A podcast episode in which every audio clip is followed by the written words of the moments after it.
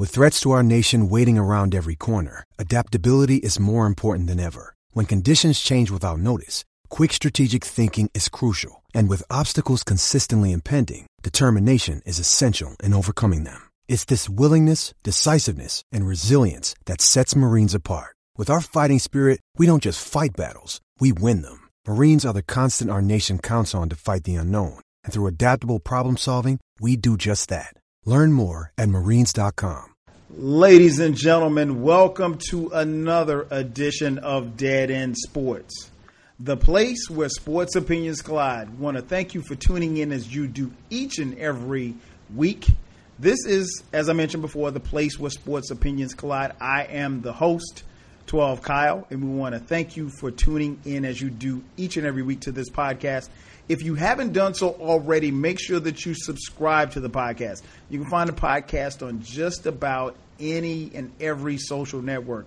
Uh, we're on Facebook, we're on iTunes, we're on Stitcher Radio, uh, we're on SoundCloud. So make sure that you subscribe, listen, and, and do us a favor share, pass the word. Let everybody know about the place where sports opinions collide right here on Dead End Sports. Of course, uh, this is the best hours of your sports week, so uh, I will not keep running my mouth. I will get the show started. But before I do, I have to introduce to you my co-hosts, uh, my boys, my partners in crime. First, first up the bat is my man Beezy 430. Beezy, what up, though? What up, though? I hope my mic sound nice, man. I hope I sound good, nice. man. I hope I do, man, because this is this is crazy. If you're listening, welcome. You know, No it's, it's us. No doubt, no doubt. And my man Ken, Ken, what's going on, player? Uh, nothing much, man. Shout out to everybody that uh, listened to the last episode. Thank you. Uh, please sh- share, share, share. Um, we're in a new format, and um, we're gonna get it popping, man. So yeah, thanks to everybody that listened to uh, to us last time. So subscribe, subscribe, subscribe, so you don't miss a show.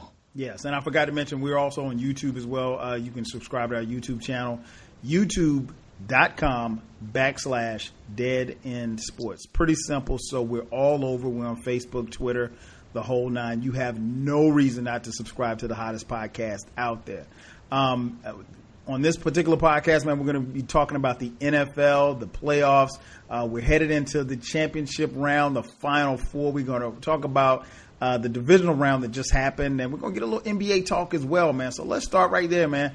Um, the divisional round, man, we had uh, right here, as many of you know, or some of you may not know, we broadcast from where we live, which is Atlanta, Georgia. Um, the Atlanta Falcons hosted the Seattle Seahawks and beat them down. beat them down Yeah. in the Georgia Dome. Uh, B, man, what was your thoughts about that game, man? What did I tell y'all, man? I told y'all that Atlanta wanted this game when when Seattle was coming up there in the dome.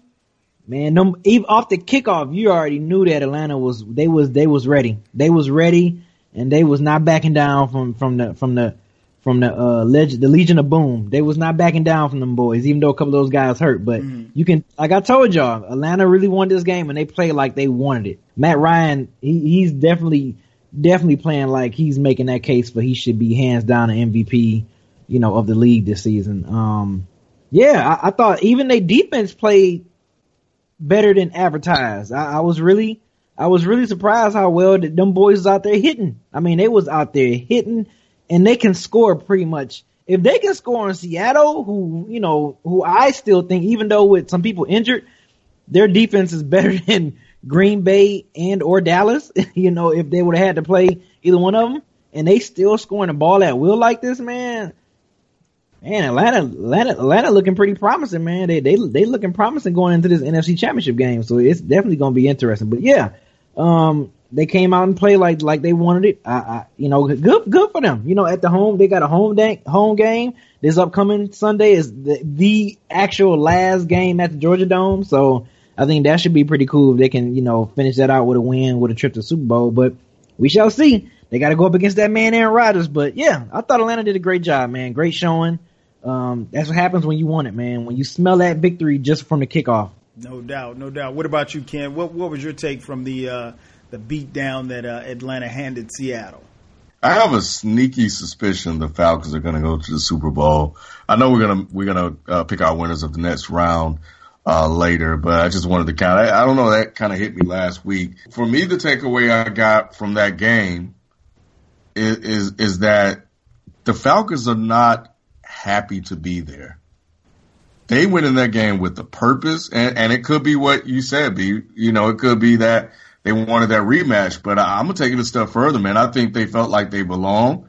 I think they felt like they were the better team, and I think they went out to prove it. And I, I and I like that when Seattle tried to get chippy with them, they pushed right back, and you could almost feel the impact that Quinn has on this team. You can feel that he's bringing some of that moxie that Seattle had from the time that he was there to the Falcons team because they were not afraid at all. They were all business. And we didn't see Matt Ryan cheer until the game was damn near over. Mm-hmm. You know, I understand that Seattle, they were missing some people and Pete Carroll came out today and said Richard Sherman was, was playing uh, with the, with the MCL and, you know, this, that, and the other, but very impressed by the Falcons. They, they showed up and showed out and they handled their business. Yeah, I, man, I, I, I concur with what you said, Ken. I think uh, one one of the things that stood out to me in this game really started before the game. It was just the air of confidence. Um, I, I, actually went to the game. Uh, shout out to my homegirl who came through with some beautiful tickets. Uh, took my son Cameron and my son Dion to the game, and um, you know we were on a lower level, really great seats. And even before you got in the stadium, uh, yeah, I mean, it was dope, man. Even before you got in the stadium, like there was a level of, I mean, first and foremost, the weather was nice. So people out tailgating, getting drunk real early.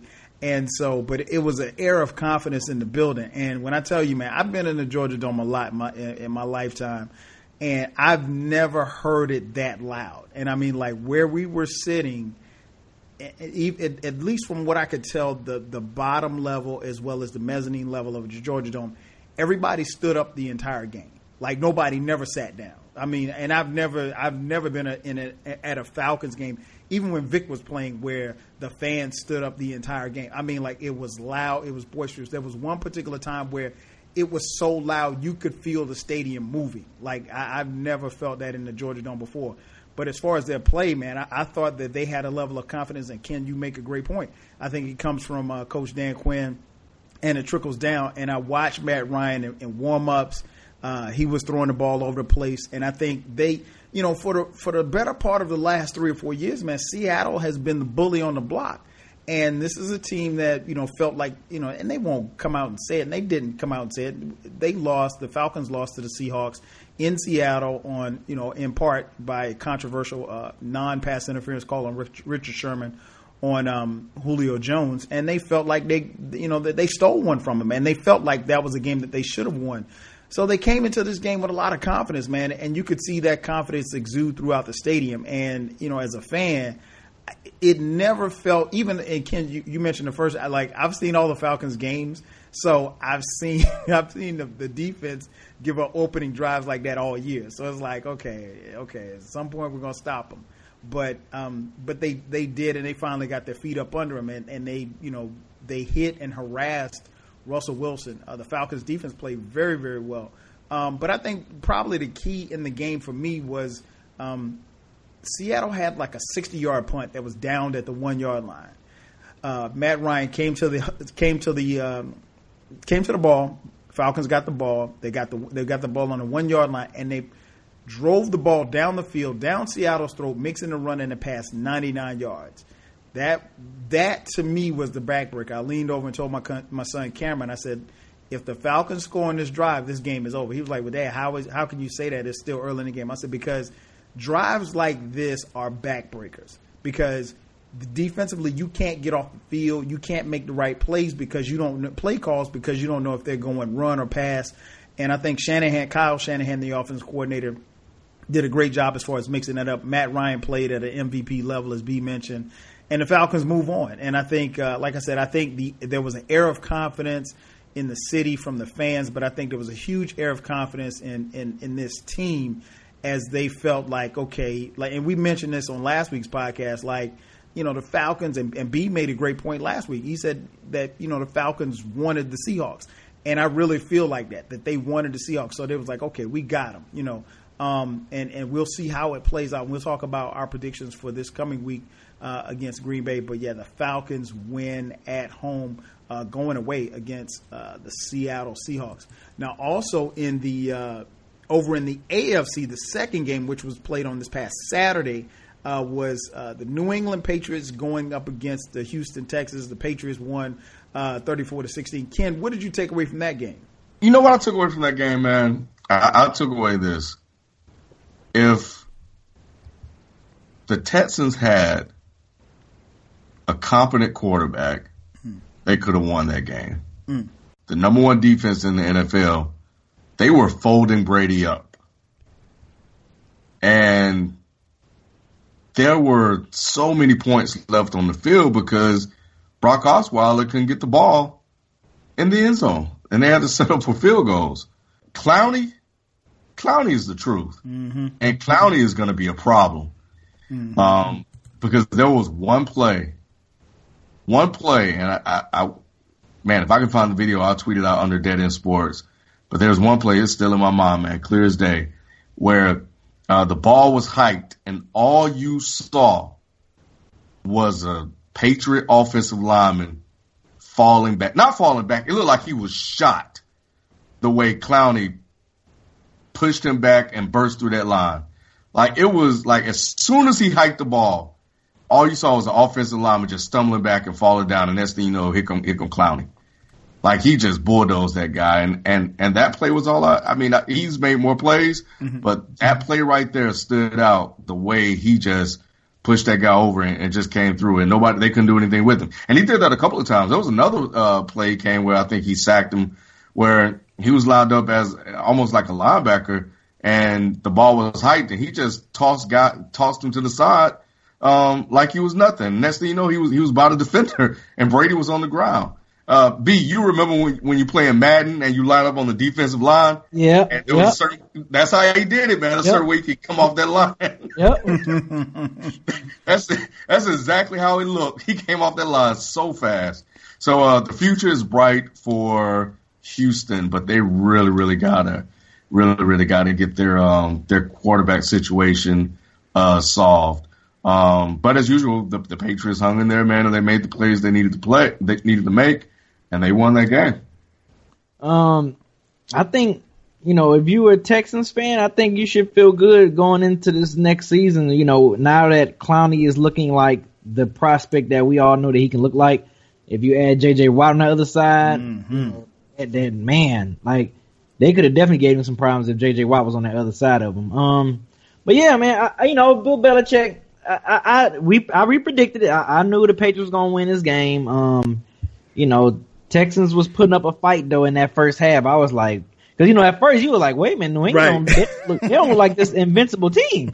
So you know, it's it's it's, it's amazing how what good defense can do can kind of you know uh kind of get you out of your zone for a little bit. But you know, second half they made. You know, I, I was I always be looking for how teams gonna come out that second half because mm-hmm. that's where coaches. This is where coaches make their money at, man. You know, you got you got to make adjustments. You got to you got to you know set set different lineups, kind of switch things up a little bit. Whatever wasn't working for you, you know, stay with it. You know, I mean, you know, change it up or whatever. So you know that I'll be I'll be looking at how these teams come out the second half and Patriots like the veteran coaching staff and team that they are. They came out that second half and, and they felt more comfortable and you know they took care of business. They they took care of business like we knew they was gonna take care of business. So I really do think though that um that game really showed me that they miss Gronk. Mm-hmm. Um, so it's going to be interesting going, going and playing in this AFC Championship game. You know, is that going to still be a huge factor? Because yeah, they missing Gronk, man. You when you missing a play playmaker like him, you miss him. I don't care what Bill Belichick, how good the coaching staff is. A player of that caliber goes down at any position, you're going to miss him. You know right. what I'm saying? You, you, cannot fill that void in that easy. You don't have two Gronks on that squad. You know what I'm saying? So it's going to be interesting to see how that go forward. But yeah, I, you know, second half, Patriots just, they just made the adjustments, would play smarter football, and Brock just sucked. he did. You know, which I don't know. People kn- knew that he sucked. Like he's bad, so I I saw that coming. But yeah, man, Patriots made the adjustment second half, and, and they took care of business. Yeah, I, I think you make a great point, B, because the uh, you know at one point during the first half, you know, you kind of look up and you're like, wait a minute, the Texans are still in this game. Like, what the hell's going on? You know, like so. You, you I, I think we all kind of did that, and if they got a little bit better play from Brock Osweiler, you know, who knows what could have happened in the second half. Uh, Dion Lewis was a monster for the, uh, the Patriots. He scored uh, via return. He had a catch and he caught a touchdown pass. He rushed for a touchdown. Um, you know, and, and the Patriots did what they normally do. I really don't have much, you know, take away from that game. I think I agree with Ken. Uh, Clowney is is he's next level, man. And I was one of the, and I'll be the first to admit on this podcast that I was one of the first people to say that I thought Clowney could possibly be a bust because I didn't think that he was shaping up into the person and the player that he could have been, you know, up until this point. But he was playing out of position at times. Um, and, and he was hurt. Yeah, now that that that too. I mean, he was banged up, and I mean, this team got this far without J.J. Watt. You know, arguably the best defensive player in the league, and so you add him back to the mix, and it comes. You know, whatever the, whatever the Texans will be in 2017, it's they can't be what it, what they are without better quarterback play. And and you know, they gave Brock Osweiler 72 million dollars. I mean, for that type of performance, you can't play that bad. I mean, I, and I don't know how much better he's going to be. He's going to have to be better for them to take because other than that, you know, they have a very great defense. They they've got weapons on offense, good running backs, a dope receiver, a top five wide receiver. Uh, so you know, the the missing piece is quarterback. And so you know, even as we look at the you know the, re- the remaining four teams left in the uh, in the NFL in the playoffs. Uh, the one thing that they have they all have in common is is great quarterback play. And that's what it's going to take for you to win this week. That's what it's going to take for you to win a super bowl. You have to and i'm not saying your quarterback got has to go out and throw for 500 yards but you have to have consistent and great quarterback play in the playoffs. And you know uh, he just didn't get it done. Um, so we'll see what happens. But going forward, yeah, the, I, I, it was no doubt in my mind that the Patriots would win. Uh, but I was, you know, very impressed with what the Texans did defensively, uh, particularly in the first half. Um, and you know, maybe they gave Pittsburgh a couple of things that they could use, you know, this weekend. Um, moving forward, before we move forward, this is Dead End Sports. I am your host, 12 Kyle. Uh, thank you for listening. Joining me on the podcast is my boy Beezy 430 and my man Ken. And shortly, our other partner in crime, my man FIFO, will be joining us as well. We want to thank you thank you for listening to our podcast as you do each and every week. Uh, now, there were a couple of games on Sunday. Uh, the Sunday night game, which was actually supposed to be at 1 o'clock, but was moved back uh, to 8.30 uh, because of ice storm that hit Kansas City, was the Pittsburgh Steelers uh, visiting the Kansas City Chiefs. Pittsburgh won 18 to 16. Pittsburgh kicked six field goals. So you win a playoff game without even scoring a touchdown. I don't with think that I've, offense. yeah, I don't think I've ever seen that before in my life. Yeah, it's amazing that with that, you know, with having two of arguably the best players at the position, the Steelers did not score not one touchdown. Um, so yeah, that that that was interesting at one point. Uh, the other another point is I'm I'm glad the uh I'm glad the cheerleader got the win. You know, I was I was rooting for the cheerleader. You know, as Terry Bradshaw would like to call him. But I'm gonna call him Coach Tomlin because that's what he is—a coach, the NFL coach, head coach. So um, yeah, I, I was rooting for you know, of course, I always root for Coach Tomlin, man. I mean, even though you know sometimes it's good to kind of see some different blood, kind of advance and go further in the playoffs. And the Kansas City Chiefs, I mean, yeah, uh, Kansas City Chiefs. You don't ever, you don't see them out, you know, making it get to the NFC Championship game or AFC Championship game that much like that. So you know, it would have been cool to see some new blood. Travis Kelce, he's he's done right by me in fantasy football for the last like two or three years. So I've all, you know, root for him just for fantasy football reasons. You know what I'm saying? So, you know, um, he was so, mad though. Yeah. Oh yeah. He was. He was. He was mad. And see, it's it's amazing with this game. It's always with this particular game. To me, it's always a thin line of you know, well, you got to let them play. You know, you know, you know how sometimes when games happen when you know it might end in in, in a penalty or it might end because the team or in basketball it might end because a foul was called and you know a guy shoot the two the game winning free throws and it's like you know then people sit up here and be like well you can't get you can't let the game end like that you gotta you gotta you gotta you know let the players play but you know sometimes if if stuff happens and it's blatant you have to make the call because if you don't make the call then it's gonna look like it's some shady stuff going on so you know I think it's always like that thin line between oh man you gotta let them play you gotta let them play or yup, you got to blow the whistle if it's a, a blatant holding call or if it's a blatant pass interference. You you got no choice but to call it. You have to be fair. You know what I'm saying? So it's I think it's always be you know seeing Travis Kelce going off on that referee sometimes. I mean, you know, not sometimes, but seeing him going off on that referee, sometimes you just got to think like, man, is is it is it a thin line between quote unquote letting the players play or you know blowing But that you know- whistle? You know but you what know I'm what, B? Here's, you know, I was gonna say this for when I went, but not, I mean, let's. I, I, just, I think now that you're talking about it, I was thinking about this earlier, and if they don't call it, then the Steelers would be complaining that they missed the Right. holding call. Right. Right. It's, it's Right. a no-win situation. Right. I think refs did the best thing by calling it as it is. It's indisputable, Yeah. as you pointed out. Yeah. So they have to deal with the results. Yeah, so you know, you gotta, you gotta, you gotta kind of get get the good with the bad, because you, Right. you you're absolutely right, Ken. If, if he wouldn't have called that, then the Steelers would have been there'd have been uh, Tomlin or somebody or Antonio Brown or somebody. Uh, it would have been a sound bite from their press Right. conference. Oh, The there's gonna be somebody you know mad regardless. So yeah, and speaking of uh, Antonio Brown, like man, like can these guys just? I think now we should now we should have it to where like, dude, don't even bring your phone in the locker room. Like, leave your phone at home in the car or or on the bus if whatever you're traveling. Leave all that stuff there because why would you even Facebook Live? The last thing me personally, if we won a big game, the last thing I'm thinking about is grabbing my phone and and recording, you know, recording y'all or recording us celebrating. The, that's the last thing I'm thinking about because guess what? I'm enjoying the moment. I'm enjoying whatever song we playing. We getting hype off of. We playing that at the at the after the game in the locker room. Like I'm not thinking about putting on my phone. Leave this social media crap alone, players.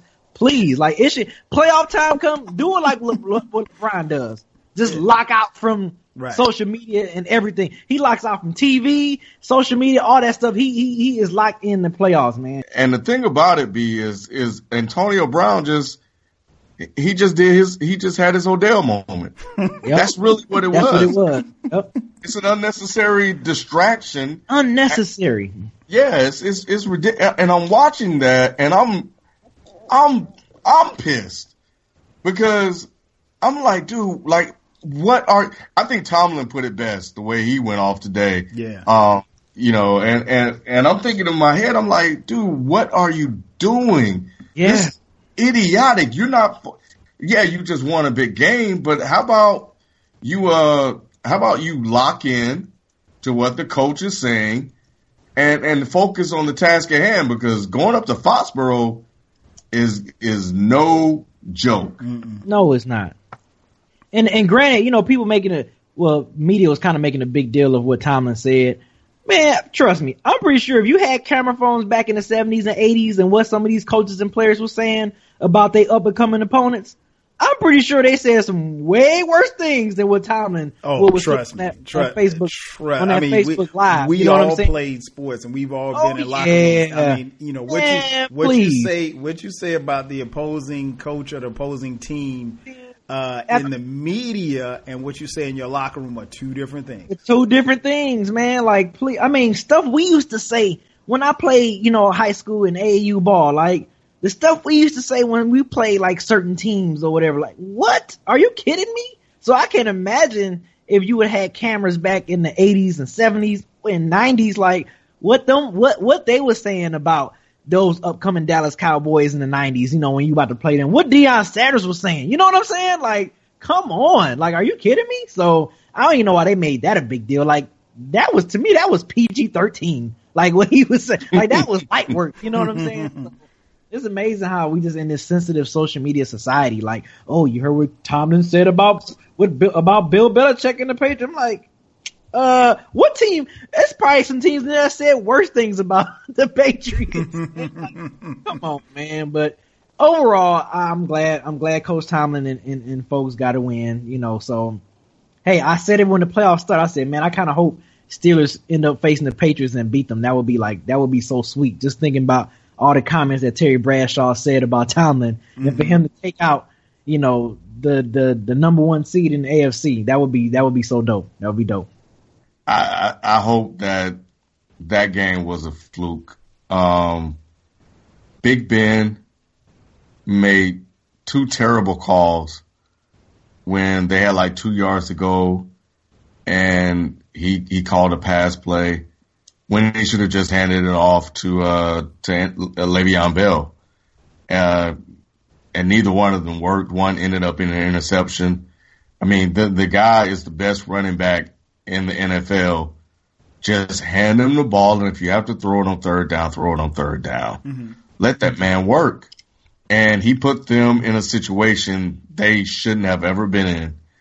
And they were in position to lose that game if if Ben didn't make that throw to Antonio Brown.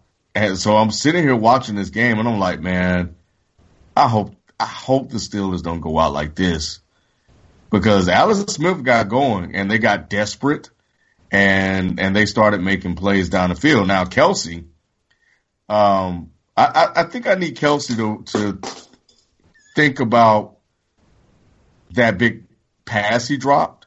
Mm-hmm. Uh, think about that 15 yard penalty he got mm-hmm. um, before he thinks about jumping on the referees, saying that he can't, he shouldn't even wear uh, he shouldn't be able to foot lock. He cost the Chiefs more than the ref did because the holding was legit. It, it was also a little bit painful to watch Andy Reid lose another one. I heard he was one and eight in his last eight Damn. playoff appearances. Damn, that bad? I mean, nobody calling for the brother to get fired, are they? I wonder why. I, you know, I'm just saying.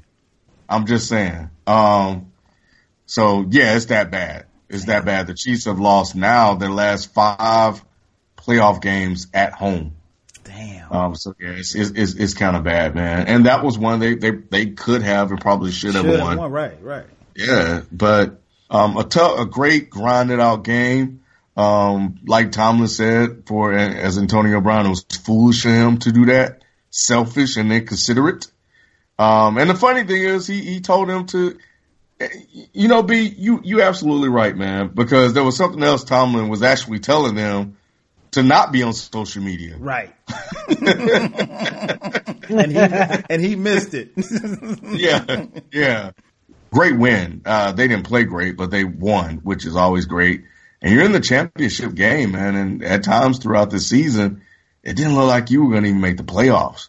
So salute, salute to that brother. And hopefully, Andy Reid, man, we, we're gonna end this uh, losing streak you got going on, my brother.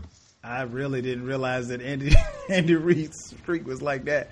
Um, mm. I, I, you know, I, I echo much of what you guys say, man. Um, I think Ken, you and B make some great points. I think it's for Pittsburgh. It's very concerning because no, you can't, you cannot expect to beat the New England Patriots uh, by kicking field goals. That's just not going to happen. And we already know that uh, the Pittsburgh Steelers have, you know, two of the best players at their position uh, in the NFL in um, Antonio Brown and uh, Le'Veon Bell, running back. Uh, so they're going to have to show up some things. I thought Kansas City. I think this game was there for the taking. I think they just you know, they made some mistakes and, and, it cost them. Like you said, the holding, but it wasn't just a holding penalty. It was, you know, drop passes. It was the three and outs in the, in the fourth quarter when Pittsburgh clearly wasn't doing anything offensively. And, and yet Alex Smith could not rally the troops. Um, so Kansas City is another team that, you know, going into 2017 is going to have to try to figure some things out, you know, and figure out how they can take that, you know, step to the next level. Um, so, and we'll see how it how it plays out for them. Um, as for Pittsburgh, you know, they definitely have their work cut out for them. Uh, what I will say about Antonio Brown, and, and, I'm pretty sure everybody who's listening understands what we're talking about, but for those who don't know, uh, Mike Tomlin, after the game, was making a, a, speech to the team. And while he was speaking to the team, Antonio Brown decided to log on to his own personal uh, Facebook account and go Facebook Live while uh, Mike Tomlin was speaking. The problem was was that Mike Tomlin was speaking to the team, and Antonio Brown clearly was not paying any lick of attention to him. And Mike Tomlin called the Patriots assholes, and that was heard on the on the video as well. Um, and so, you know, it's not a good look for Antonio Brown. It's not a good look for the Pittsburgh Steelers. It is a distraction, if you will. Um, what I'll say about that is something that we've said, and I think this, and, and I, I love Antonio Brown. I love him as a player. I think he's, you know, I think he's the best receiver in the game right now. I think one of the things that you have to be mindful of is that, and and, and I, I say this not just to Antonio Brown because I know you're listening, but to everybody mm. listening. Uh, there's a time and a place for everything.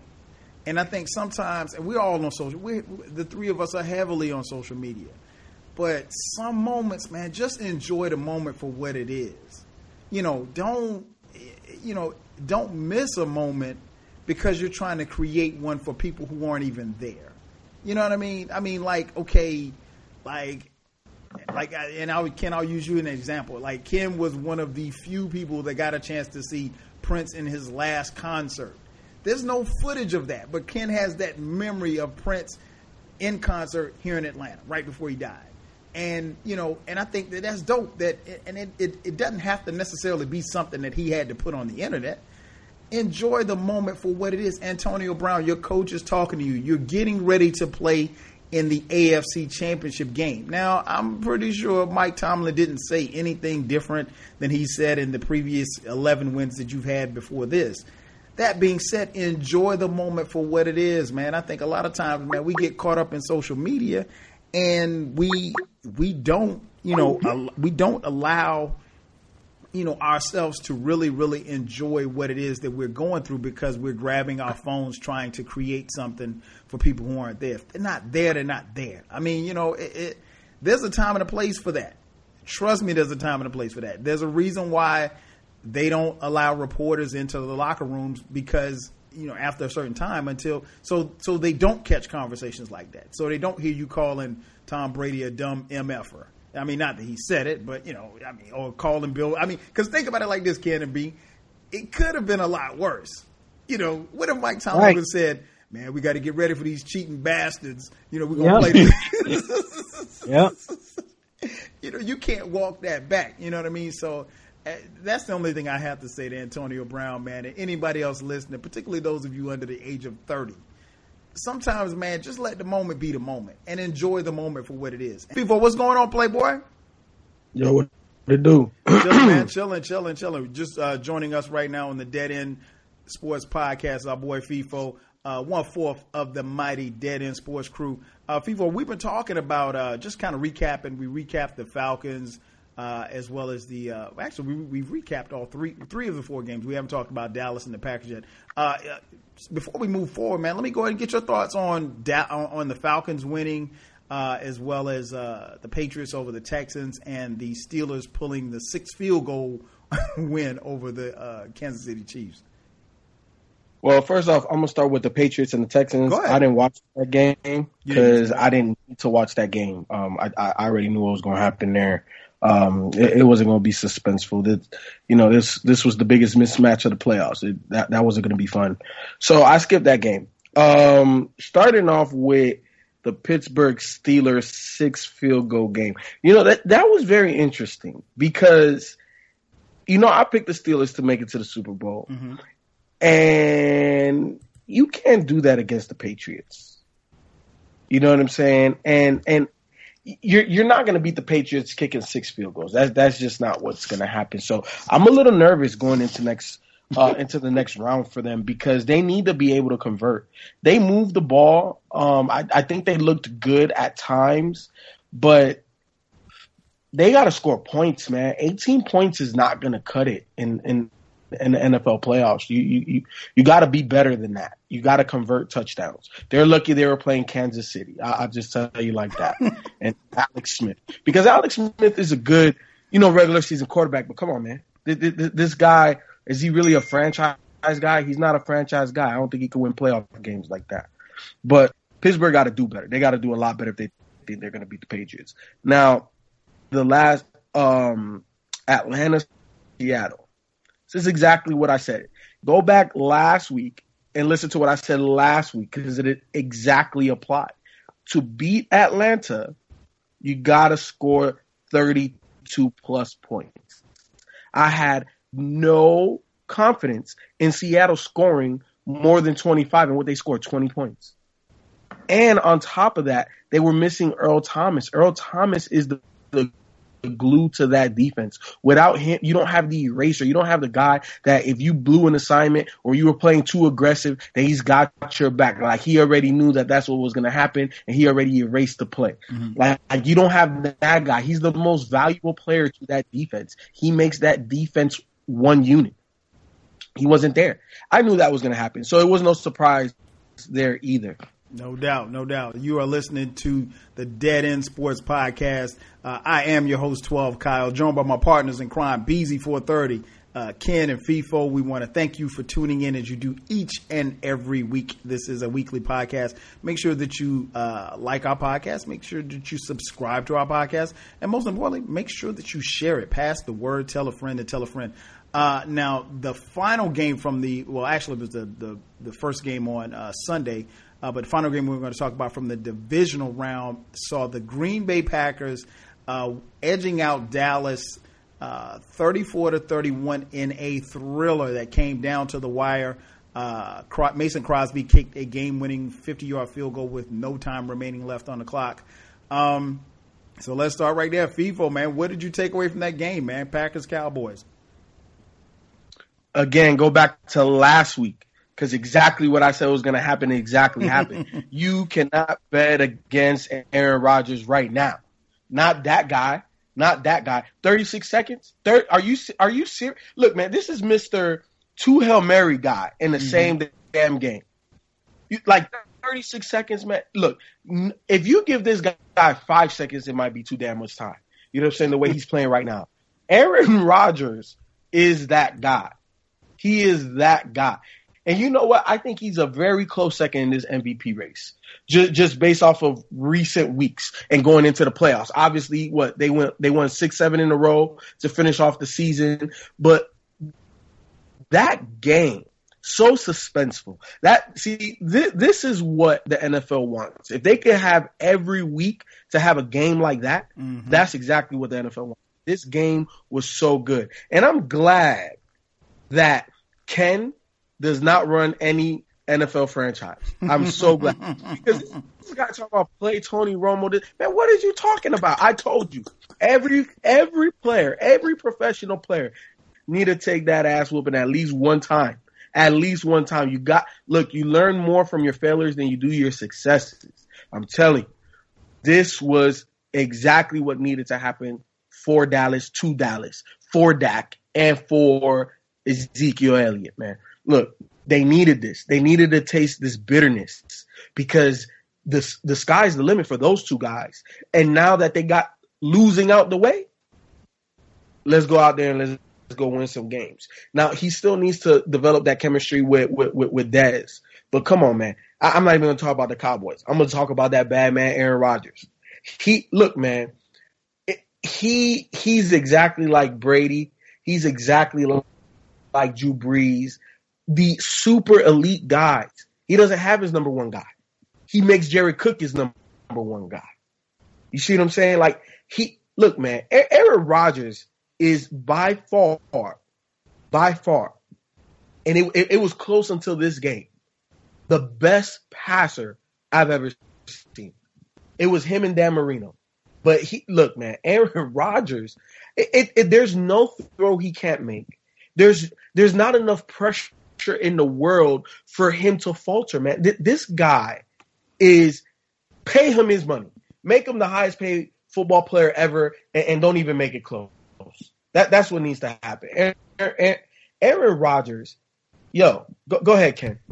Go ahead, Ken. Look, I, man. I, I mean, I'm just look. You you got the same result as Romo. Like, and, and the only thing that happened was was Dak got playoff experience and that bitter defeat. You know, he learned that he can't come out and get down 21 3. You know, but I felt so bad for the brother, man, because you know, I, I what I didn't want was for the season to go to waste. And really the only memorable thing they can look back on is that 11 game winning streak. You know, number one seed. You became the number one seed off the strength of, of that 11 game winning streak. Mm-hmm. And you go to the playoffs and you lose a heartbreaker.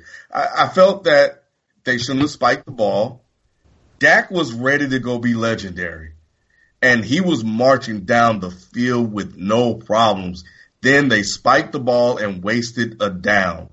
I don't care if you run the ball or what. You got to do something, but don't waste that down. I, I, much like you, FIFO. Once I saw 35 seconds, I was like, "That's too much. That's too much time." And and and when it was 12 seconds, I was like, Aaron Rodgers is going to roll to the right or left, and he's going to throw it deep. He may get a pass interference, and they're going to kick a field goal. I don't know what the defense coordinator was thinking because they just fell for it. And I heard that Aaron Rodgers made that play up in the huddle. Wow. That wasn't even a design a, a design play. He he made that play up, which makes it even even crazier. Let's give that brother credit, man. He came back from a 21-3 deficit. And you you were right, FIFO, because I was like, put Romo in. but as soon as I said it, while we were at the shoot, I was like, oh, okay, it's 21-10. We we got a ball game. To win the Super Bowl, and to beat Brady, if it's Brady, you need great quarterback play and you need a great offense. And um, I think that if Rodgers goes, if Rodgers the guy, as FIFO said, um, and he's facing Brady, Brady as FIFO didn't say, uh, it, we we will be in for one hell of a Super Bowl. Yeah, look, Dak, look, we can we can all see Dak is ready, man. Dak, Dak is ready to be one of the next best quarterbacks. Elite, we don't know, but we know he's in the top two tiers. You know what I'm saying? By, by, his quarterback play just this year. Now he has to obviously sustain consistency, right? Because that's that's what puts you amongst the all time greats. Mm-hmm. But no, nothing that I saw from his game lends me to think he can't continue to do what he's doing because he's not one of these, these and you know I'm gonna run all over the place type of quarterbacks. Like he could run if he needs to, but he's primarily an in the pocket quarterback, and you could tell that he's been coached well. He'll dunk, he'll uh, dink and dunk if he needs to. He has enough arm to get it where he needs to, where it needs to be. He's also accurate enough. He's smart enough. So yeah, man, like I, I think that Dak is going to be around for a long time. And like I said, I think it's good that he got the losing out the way, get the bitterness out the way, because honestly, I think the Cowboys will make the Super Bowl next year. Um, Ken, you made a point, man. If, if, what you said about um Rodgers and Brady kind of got me worried now. And the reason why I say that is because I'm worried that the NFL wants to see a Rodgers versus Brady mm-hmm. Super Bowl. Mm. I'm worried that we might get some calls in favor mm. for both of those guys going into this AFC and NFC championship game. You you when you said that, Ken, that just struck a light bulb right over my head. Like, wait a minute, because you know now all of a sudden we're seeing this Brady is the best quarterback right now. You know, like he's the best quarterback. He's gonna go down as the best quarterback ever.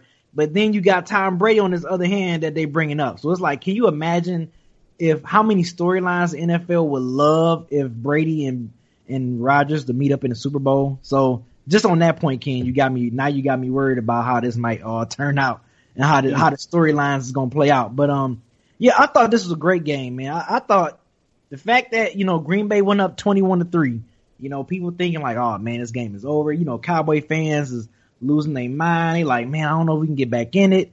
But you have to give props to Dak Prescott for bringing those boys back in it mm-hmm. and fight, fighting, fighting, and almost and almost won a game. If not, took it to overtime at the least. But they almost could have won that game. So you definitely, it definitely shows that the future is bright for Dak Prescott. Jerry Jones would be a fool to go back to um to Tony Romo because even even I told Ken at, at the Dead End Hip Hop shoot this past Sunday I was like I and I even though I didn't want this to happen but I said if Dak go out there and stink it up like and have like a 150 yard passing and two interceptions or something like that and mm-hmm. they get blown out Tony Romo's coming back and start next year you know what I'm saying but the fact that after that second half they the fact that he willed that team and got those boys right back into this game. Let you as a rookie. This is a rookie. You putting the team on your shoulders. Y'all down twenty one to three in the NFC divisional game, and you telling this young man go out there and get us back in the game, and he go out there and fight and got that team back in the game in a position to win. And like I said, at least bring the game in overtime and still have a chance there. So on that, I thought, and I'm glad it ended up being a great game. I'm glad it wasn't, uh, oh man, because you know, like up here go blowout. Because that's one thing I can't stand in NFL playoffs is like blowouts. So I'm, right. I'm glad we got a close game that came down. You know, Green Bay scored, Dak came right back and scored. Then you know, kicking the field goal. Then Dallas kicked the field goal. It's like Jesus Christ. So yeah, I thought it was, I thought it was a definitely good game that had me on the edge of my seat.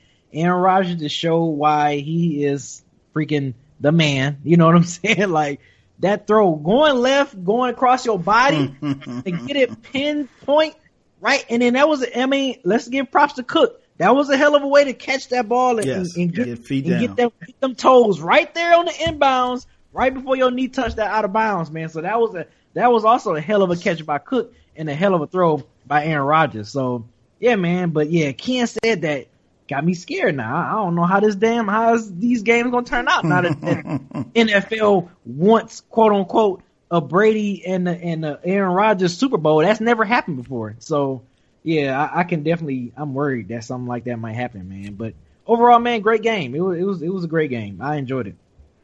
Well, I, and then also too, man. Also, Dallas, Dallas fan, man, people are crazy. People are weird and nuts running over your, your TV and, and, and, and tearing your big flat screen TV up. I, man. I mean, too. it was multiple videos. It wasn't just one. I, I saw like at least four different videos where dudes was just tearing their TVs up because they were mad.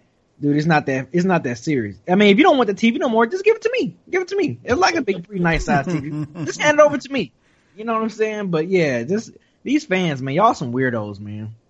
Hey man, I, I that's funny. That's funny as hell.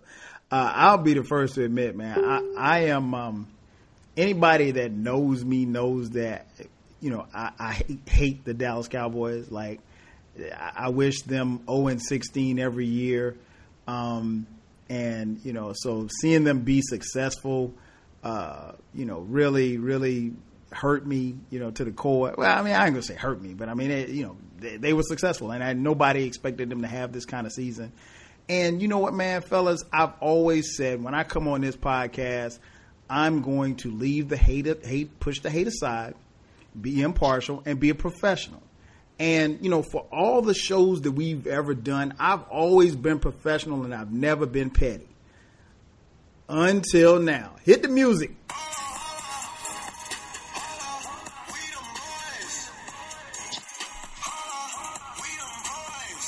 Are y'all still them boys? Damn. Are you still them boys? That's what I want to know. hey, man, to all the Cowboys fans out there, how does it feel? How, and you know what? And this, and this is to my personal friends who are Cowboys fans. And this is just me being a hater. I told you, listen to me now, believe me later on. I told y'all I told you it was not going to end well. One of my best friends, one of my teammates from college, I, I saw him at homecoming this year. I said, "Hey, I said, hey, man, y'all might be nine and one." I was like, "But it's not going to end well. Don't believe the hype because, you know." Dallas had they had a great season, man. But if you look at their level of competition, I mean, uh, granted, you can only play who's on your on your schedule, but they had the weakest schedule, and that's not to take anything away from Dak. That's not to take anything away from from uh, Ezekiel Elliott, who will be the rookie of the year and should get some MVP consideration. It, it just it, it, was it wasn't good, and, and you know I just wish that I could have seen the faces of all of my Cowboys friends who, when they saw Mason Crosby's kick go up, it looked like it was gonna go left, but it, it really went, did. But it went right. I wish I could have seen it. So yes, if you're listening to this podcast, you're like, "Yo, this dude is a hater." You damn right, I'm being a hater right now, and I love it. I love the fact that your season has ended. I'm not being partial today. I'm being petty Murphy. That's me today. That is me. I'm being petty. And now, in saying all of that, I will leave you with this, Cowboys fans, before we move on. Um, I think I agree with FIFO. This team is scary, and so my hate for Dallas is not will not wane. You know, you still haven't won a championship since 1996 uh, when Bill Clinton was in office. Tupac and was still alive, and so was Biggie. Um, that being said, eh, this team could really win a super, really could win multiple Super Bowls if they can keep it together, if they can stay healthy, if they can stay focused. Um, I we talked about it on previous uh, podcasts where I thought that the one thing that we had not seen all season was Dallas playing from uh, from with a big lead, and you know they were turning that defense loose or what have you. And I said before in a previous podcast that I would like to see them be behind and see what Prescott could do. And you know, lo and behold, he showed us, man. I mean, down you know, mm-hmm. 18 points, he rallied the troops, man. And I and and, and I got to give, eh, you know, all hate aside uh, I got to give him props, man. I, I, thought that he he played exceptional. Um, I think Dallas just ran out of time. I, you know, there's a lot of people, you know, saying, okay, well, you know, they should shouldn't have spiked the ball, but they handled the two minute drill wrong. I mean, like, for the most part, I think it was the the lack of experience and then the rust. Keep keep in mind that every year, and, and we mentioned this a couple of weeks ago. Every year, there's one or two teams that loses that has a bye that loses in the first round of the playoffs because one, they haven't. And think about it, Dallas rested starters, and I think in their last game or something. So they really, in theory, haven't had a, a meaningful game in over a month. It's hard to turn that switch on and off, and particularly with a young team. Um, but I thought Dez played exceptionally well. He looked healthy, you know, for a change, and he did his thing. And um, you know, eh, Cowboys fans, I mean, all hating aside, you have nothing to be ashamed about. You had a great season. This is not the season that anybody would have predicted when Tony Romo blew his back out in the preseason. So, to that, I will move my hate aside and salute y'all for a great season. But I still want to know if y'all still them boys. That's all I want to know. As we move on, you're listening to the place where sports opinions collide. I am your petty host, uh, 12 Kyle, uh, joined by Ken Beezy and FIFO. Uh, now let's move on. So this coming weekend, man, we have the the final four, if you will, the AFC and the NFC championship games. Uh, the first game up, it will be the uh, will be the NFC championship game on Sunday afternoon. Uh, kick time will be 3:05 Eastern Standard Time, kicking off right here in our hometown of Atlanta, GA, at the Georgia Dome. Um, so we got to do predictions, man. So FIFO, I'll start first with you, man. Who's going to win this game and why? Um, man, man, man, man. Falcons Packers. Th- this one right here, man. I've been thinking about it. I, I've really been thinking about it. And the look, we have two. I think the top two quarterbacks this season playing against each other we have an all time great offense versus an all time unstoppable quarterback right now. I think Aaron Rodgers' job is a little bit harder than Matt Ryan's job against the defense. I picked Green Bay to go to the Super Bowl. But the Falcons gonna win it all, man. You ain't gonna stick with oh your pick, man. Come on. I love it. Wow, you ain't gonna stick with your predictions, man hey, hey, the Falcons gonna win it all, man. Not gonna stick with, I, I, thought you, man, you you swore by your predictions all year, man. All year, gonna, all you year. Gonna, you gonna you gonna hold out and, and go against the grain? Look, man. Look, I could only I could only analyze what my eyes tell me. but you know what though? Hey, hey, you know what, people? I feel you because I, I was the same way with the Alabama and Clemson. I, my my eyes was like that defense looked monstrous. I, you know, I don't know if Clemson can hold up, so that's why I, t- I switched minds at the last minute. So I feel you. I feel you. you. Know what I'm saying? Like, look, man, when I watch these Falcons, to me, they're the most complete team left in the playoffs. And unlike Dallas, because I think Dallas was by far the most. Well, no, no I'm not gonna say by far the most, but oh, offensively, I think they're the most complete team. I think they're even more complete than than uh than Atlanta is. Atlanta, I think, has a little bit more weapons. But obviously, that O line in Dallas is super formidable. And we've gotten better, but we're not elite like that. But anyway, when I look at what our offense can do, right, and how far along our defense has come, it's hard for me to go against that. Now, like I said, I'm not, I don't want to bet against Aaron Rodgers. The last time the Falcons gave up 30 points was to Green Bay, week eight, and they only won by a point. Mm-hmm. I'm expecting this game to be close. It's going to be within the field goal, and it's going to go down to the last second, and it's going to be a shootout. That's exactly what it's going to be. It's going to be a shootout.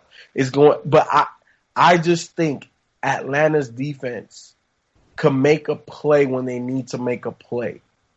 I got Atlanta winning the whole thing, man. Okay, okay, okay. Rise up. Okay, Beezy four thirty. What about you, man?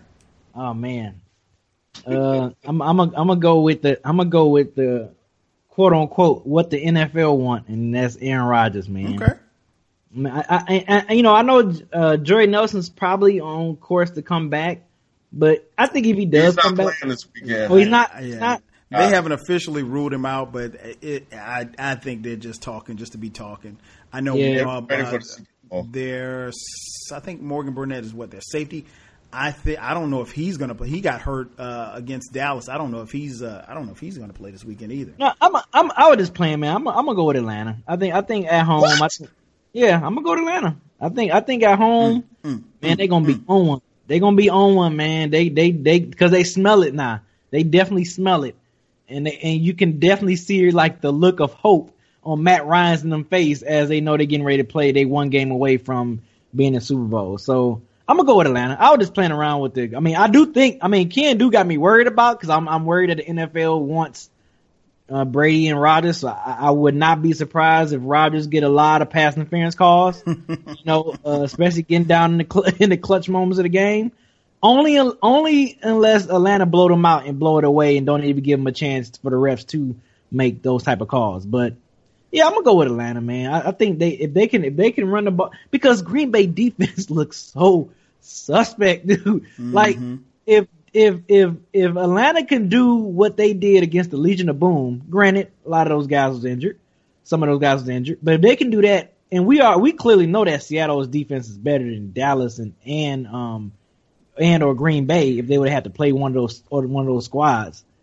Man, I, Julio's gonna have a field day. They're gonna have to double him, which means Gabriel gonna be one on one coverage. But then you got to worry about Coleman and then Freeman running the. But I, I don't know, man. I think it's just too much. I, I don't think Green Bay defense is gonna withhold the the offensive firepower that that the Falcons is gonna bring upon them. I really don't. Wow. Um, I'm I'm shocked by what I've heard uh, so far. You know, all I heard was this bad man, this Aaron Rodgers, and I won't bet against him. And uh, here we are. Um, you know, I said earlier in the show that I had a sneaky suspicion the the Falcons uh, could go to the Super Bowl. Man, I even had a sneaky suspicion that they could probably win it all in a shootout against Brady or the Steelers. Um, but ah, this is so hard. I, I don't know. It is. It is. I don't know, man. Rodgers is on one right now, man. He is. He He, is. he on one, and, and but how are you going to stop the Falcons? I, I just don't know how they're going to stop Matt Ryan. But um, I, I think this is Rodgers' year, man. So I'm going with the Green Bay Packers, man. I'm, I'm gonna switch it up a little bit because y'all, y'all kind of stole my thunder.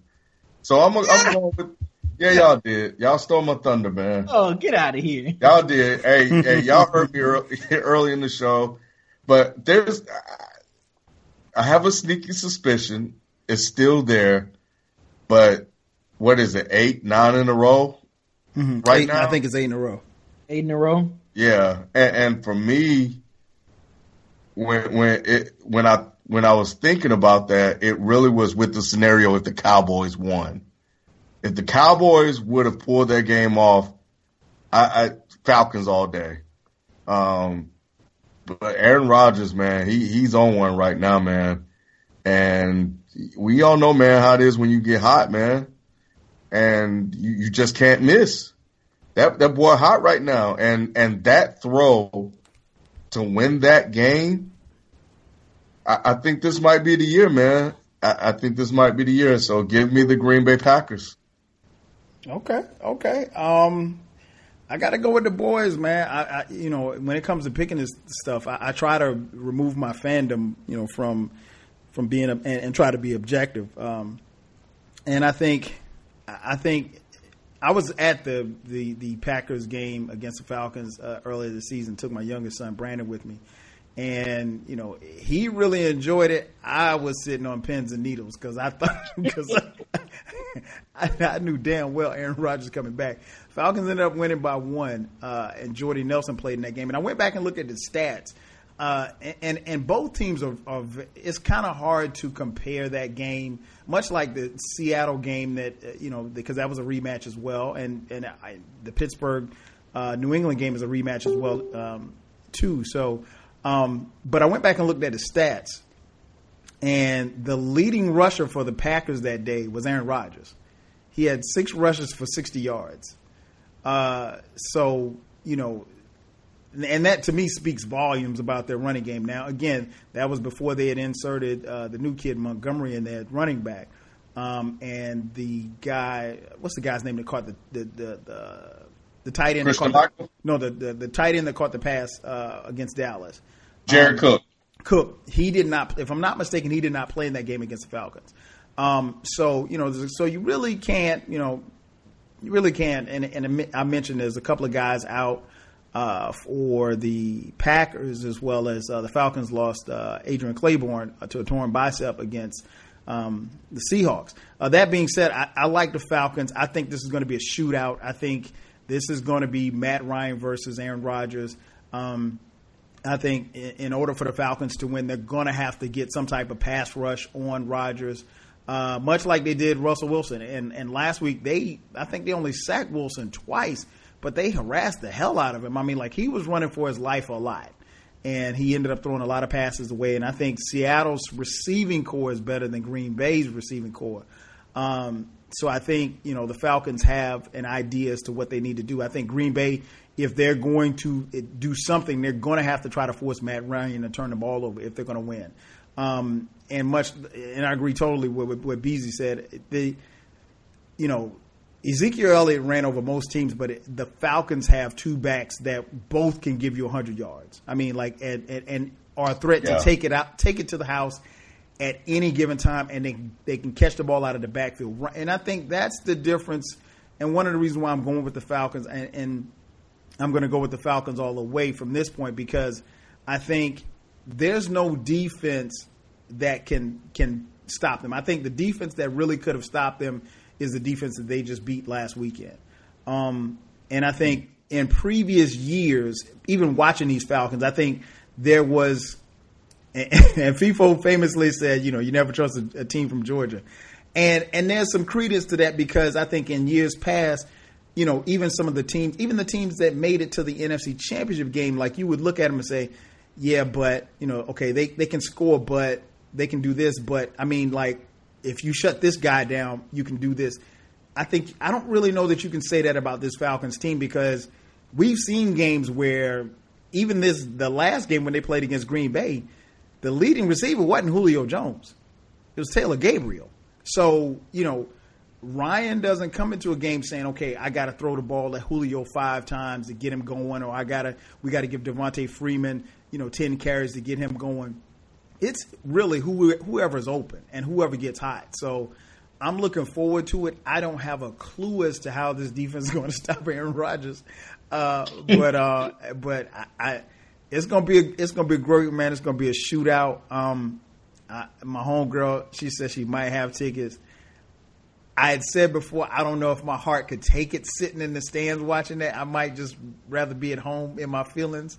Um, but who am I kidding? If I get tickets, I'm going. So, um, so you know, so nevertheless, so yeah, so we're looking forward to. So it should be a great game on this coming Sunday. Uh, then we flip it over to the AFC. This is uh, what time is it? This one kicking off at six forty. Pittsburgh Steelers invade Foxborough. We already know that Antonio Brown has has lit the fire to some degree. Ken, who, who wins this one and why? Uh, Steelers are going to win this game. Um, I think that the struggles they went through last weekend in, in, in the Chiefs, they're going to sew up. Um, they played against a tough defense. Uh, the Patriots defense is, is good. They defensively, they know what to expect in terms of, uh, what it's going to take to execute, what it's going to take to put the ball in the end zone and they'll be prepared. Um, I think they're going to play or hope they play and rally behind Antonio Brown and Tomlin and, uh, and, and get this done. Now, look, let me say this, and I've seen all the numbers. They're not good when the Steelers play the Patriots. The Patriots pretty much own them. Mm-hmm. Um, I don't know uh, under what circumstances. I know the Steelers were in a transitional period defensively. I know that some of those games were not with Big Ben. Yeah, but Big, the the game early this season, Big Ben did not play. Yeah, so the stats could be a, a, a bit misleading. I also hear that Big Ben is not good on the road, and I always thought it was a myth, but it, it kind of looks like that is really a thing. So, and it's in Foxborough, so everything is, is kind of against them in this one. But again, man, it also kind of feels like this is that season for the Steelers. Like every once in a while, man, they'll just they'll hit that wild card, man, and they'll just go in and they'll just start winning games, and they'll win a game like last last weekend. And I think this could be that year. But more importantly, man, ain't no way in hell I'm picking Brady to go back to the Super Bowl. Um, so even if I thought the Patriots w- w- was going to win this game, I wouldn't pick their asses anyway. I'm sorry for cursing. So I'm rolling with the Steelers, man. This family, we're a Steeler family. So, you know, I, I support the brother also. So I'm damn sure not going to pick the whitest team in the NFL. No disrespect to all my, my white brothers and sisters out there, but I'm rolling with the brother, man. So give me the Steelers all day. Give me that black and gold, man. No doubt, no doubt. People, what about you, man? How do you see this one shaping out? You know, I, look, man, I, I picked Pittsburgh to make the Super Bowl. I'm not backing down off of that one. Okay. Um, I, I think Brady and Belichick, man, I think that's the greatest tandem ever, probably ever in NFL history in, in terms of a head coach and quarterback combo.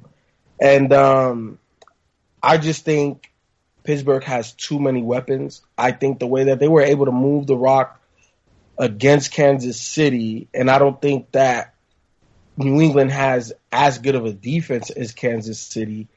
The only difference is, is that Pittsburgh has to score points. Mm-hmm. I think they make that adjustment against New England, and I just think that they could score more than what New England can score right now. So I'm going with Pittsburgh, man. I'm going with Pittsburgh. You know, I, I, I'm going against those numbers, Ken, in terms of Ben Roethlisberger not playing well on the road. It is what it is. Uh, I know what my eyes tell me, and, and, and, I know the type of champion that Ben is. Uh, and I think that you're like this is this is a moment for Ben. You know what I'm saying? Like because out of all of the Super Bowl winners, you know, you got Bradshaw still coming at him. You know, sometimes people really question him.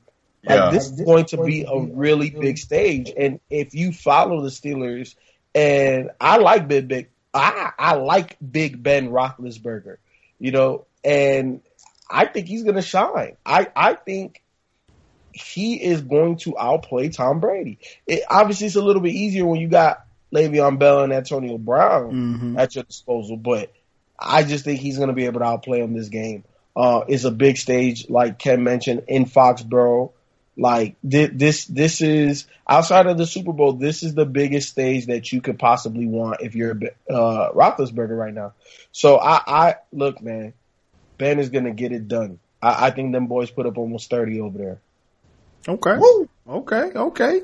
Beezy four thirty, you back with us. Uh, how do you see this one shaping out, man? The the Pittsburgh Steelers going to Foxborough. How do you how do you how do you call this one? Uh, I'm going. I'm going with, with Coach Tomlin, man. I got. I got to go with Coach Tomlin, not the cheerleader, but Coach Tomlin. I think. Um. Yeah, I, I, think. Yeah, people said it perfect, man. I, I really think like this is like this is Ben that want to make he wants to put he wants to throw his hey y'all y'all forgot about me like everyone's talking about the Peytons and the Tom Brady's and stuff like Aaron Rodgers. I think this is Ben Roethlisberger moment to be like uh don't forget about me. And what better way to do it than to do it at Gillette Stadium and defeating Tom Brady on at his on his home. Tom Brady and Bill Belichick on their home and in their home. So it's like I think this is I think Bell and, and Antonio Brown gonna be re- they're gonna be revved up for this game. I mean I, I think they're gonna be ready to go out there and ball. I expect Bell to be to rush for damn near a little over 100 yards. I hope Brown. I hope Antonio Brown be on his on his the same stuff he was on when he played against Miami Dolphins, where it was like, I want, I want these dudes, like I want payback, I want to get these guys, and he went out there and showed showed his ass. So I hope he does that again against the uh, Patriots, man. But I'm, I'm going with I'm going with Pittsburgh Steelers, man. I, I think it's gonna be, let's see, I think it's gonna be 27-21. That's what I'm calling it. That that's gonna be the score. Okay, okay. I, I think it's. Uh, I think this is going to, and, and to be honest, the if we want to be real about it, the Patriots have struggled in recent years uh, in playoff games at home. They've dropped a few, so it's it's not beyond the realm of uh, you know belief that Brady can win or that he's going to win at home. Um, you know, something that B touched on a little earlier, and I, I hadn't even thought about it until you guys mentioned it. Yeah. I mean, if the NFL had its druthers, they would prefer. I mean, and and to be honest, Super Bowl ticket sales fell off when the Cowboys got knocked out. So, uh, so the the NFL would have loved to have seen the Cowboys versus versus the Patriots. I mean, let's just also also too, Kyle, you got to throw that fa- this factor.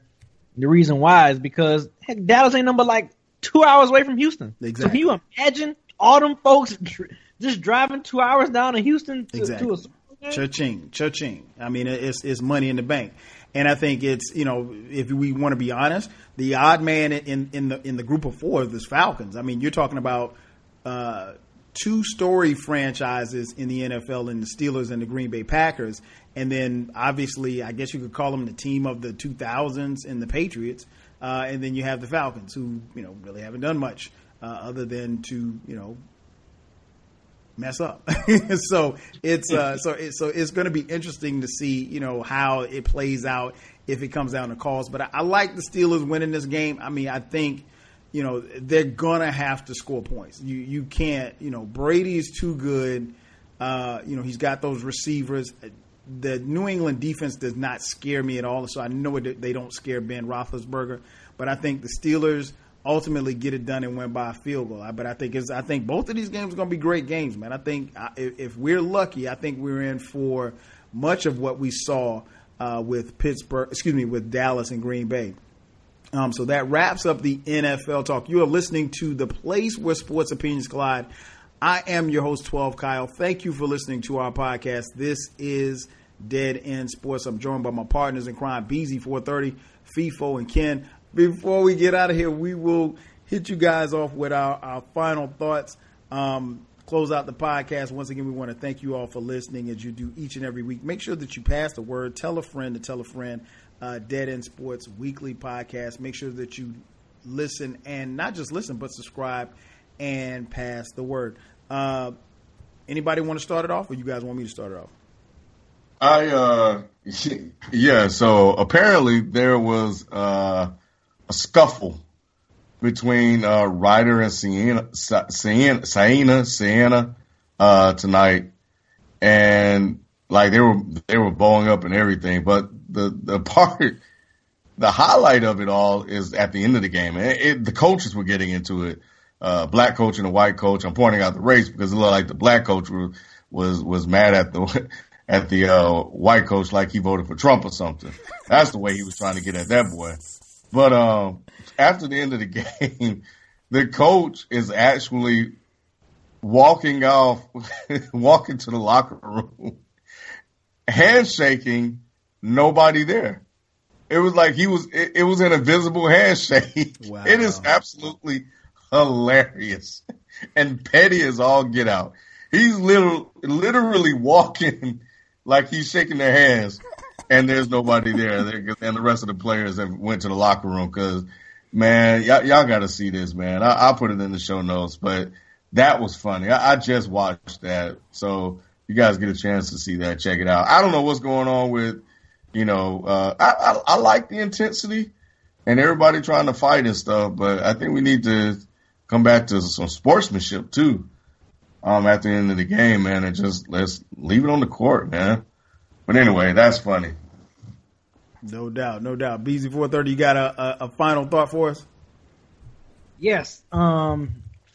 Uh, as you guys know, I do watch tennis, but I only watch the the Grand Slams, the Aussies, the Wimbledon, French, mm-hmm. and the U.S. And the Aussie Open is kicked off, starting off the 2017 um year, and I'm hoping Serena Williams can bring bring some greatness uh, in this year's tennis season. Uh, she she won her match the day before yesterday. I think she played today. Um, but yeah, she won her match the day before yesterday. You know, so that's a good start. Her and Venus actually won, but I'm really rooting for Serena. I want her to get that that 23rd, 22nd or 23rd um uh, Grand Slam major title. You know, I want her. I want her to pass Steffi Graf, and I want her to be the all time.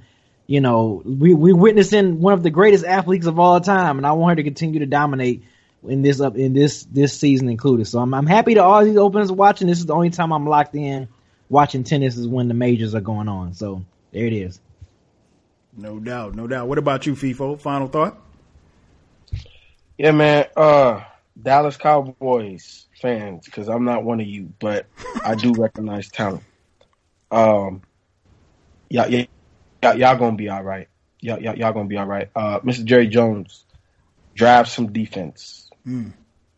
All five out of the seven, eight rounds that you got draft. The, you don't need anything else offensively. You, you draft defense. I, maybe find you a little quick slot type receiver. You know, one of those guys that you can find super later or as a free agent or something like that. Draft defense. Build a culture on that side of the ball. You will build a dynasty like you once had. But the Cowboys are on the up and up. I think they're going to make the Super Bowl next year. Heard it here first already. How about them Cowboys? okay, I'm gonna stop being petty Cowboys fans. I know you. I know you sitting there listening, mad and cussing. I'm just like that, man. I'm sorry. That wasn't even my final thought. I just, I just had to throw that in there. Um, final thought, man. Um, you know, we we watched the NFL and we watched college football and we saw some some great, saw a great national championship final. Uh, I want to read you guys something that that came across uh, my timeline. Uh, I think it was earlier today. Um, it was something that Bo Jackson, the legendary, the legend, one of the greatest football players that that I've ever seen in my lifetime had to say. Uh, he said, and I quote, "If I knew back then what I know now, I would have never played football. Never. I wish I had known about those head injuries, but no one knew that. I'm, I'm getting. I'm also getting all these people saying." Nothing about concussions and head injuries. Let me tell you this. I speak on concussions because I've had a couple. I speak on CTE because I have a tendency to forget things, like where I put my keys five minutes ago or what items I came to the grocery store to get. Uh, one time I got on the field. One time I got up off the field and came to the other sideline and actually sat on the wrong bench from a concussion. Uh, so people who have been giving him flack for the statement that he made about not playing football, Bo basically said people shouldn't make these comments because you know because unless you know unless you walked in their shoes, you have no idea. Um, and I'll end with this, man. We we have to when when somebody like Bo Jackson says this, we have to keep in mind that this is a violent sport, and players of his era, no, they did not have all the technology. There was no such thing as concussion protocol. There was no such thing as I mean, you got your bell rung, they gave you some smelling salts, and they sent you right back out if you came out of the game. Because sometimes you did not come out of the game. Um, and understand this that you know, as great as the game is, it comes at a cost. And everybody that signed up to play understands that. But some of the same players that we watch each and every Sunday, this will be them 20, 30 years down the line. So, you know, understand that, like Bo said, if you've never walked in their shoes, if you've never played the game, chill on your opinions. I mean, opinions like buttholes. Everybody got one. That's all I got to say. That's going to do it for us. Thank you for checking out another edition of Dead End Sports for Beezy, for Ken, for FIFO. I'm your host, 12 Kyle. We'll catch you guys next week. Peace. Peace. We them boys.